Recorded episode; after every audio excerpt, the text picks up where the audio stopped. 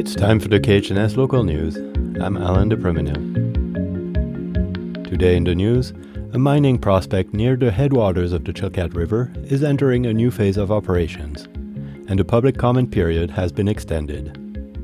And residents of the Upper Chilkat Valley lost power around noon on Tuesday when a resident cut through the main power line while using an excavator. An employee for the Inside Passage Electric Cooperative said no one was hurt. Power was restored Tuesday evening to residences between 10 and 26 miles on the Haines Highway. Residents north of 26 miles had to wait for a crew to be flown in. The crew repaired the line on Wednesday, and power was returned around dinner time. The Palmer Project is a copper, zinc, gold, and silver exploration project upstream from Haines and Klukwan. Representatives for the Palmer Project and American Pacific, who owns it, did not return requests for comment on this story. The company has applied for an amendment to its 2019 application. It will require a state land use permit. This information was made public as part of a 100 page document on May 2nd. The public comments on it were due by May 16th. Individuals, advocacy groups, and agency employees found themselves with only two weeks to review the document and pleaded for more time to their representatives and the Alaska Department of Natural Resources, who oversees the permitting. DNR spokesperson Laureen Henry says the agency received over 200 requests to extend the public comment period, so they decided to extend the period to June 3rd.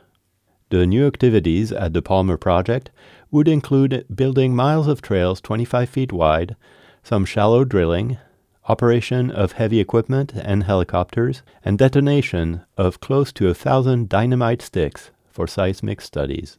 Shannon Donahue works for the environmental group Rivers Without Borders. She says the proposed activities suggest the mining company is considering two sites for tailing storage. Some of the new drill sites are really in very new location, closer to the Klehini River. And what's interesting is that if you go back to the 2019 preliminary economic assessment that Constantine released, those are the same locations that they had proposed for tailing storage. Tailings piles could leach toxic chemicals in the environment and would have to be monitored in perpetuity. The two sites are on each side of Glacier Creek, close to where it joins the Klehini River. Donahue says she would like a much longer comment period. However, Henry with DNR says the proposed activities are classified as exploration, not mining. The Alaska statutes do not require the agency to notify the public in this case. Henry says the current notice and public comment period are offered as a courtesy, and any further mining or tailings facility proposed would have to go through a separate permitting process. Donahue says she disagrees with this reasoning. One of the strategies that mining or exploration companies will use in the permitting process is just to get permits kind of in a piecemeal sort of a way. She says this allows companies to move into an area and have a significant impact without proper oversight. There is actually so much damage that can be done just in the exploration process. She says the explosions will disturb wildlife and fish and impact other human users of the area.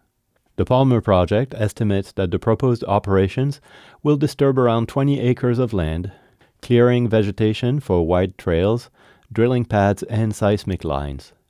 The mining company says it will replant vegetation in some areas and potentially leave some trails open to serve as access for future logging operations in the valley. The public comment period ends on June 3rd.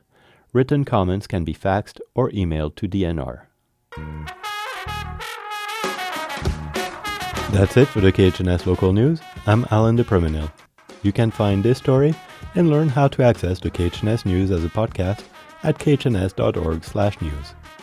This is KHNS, Haines, Skagway, and Klukwan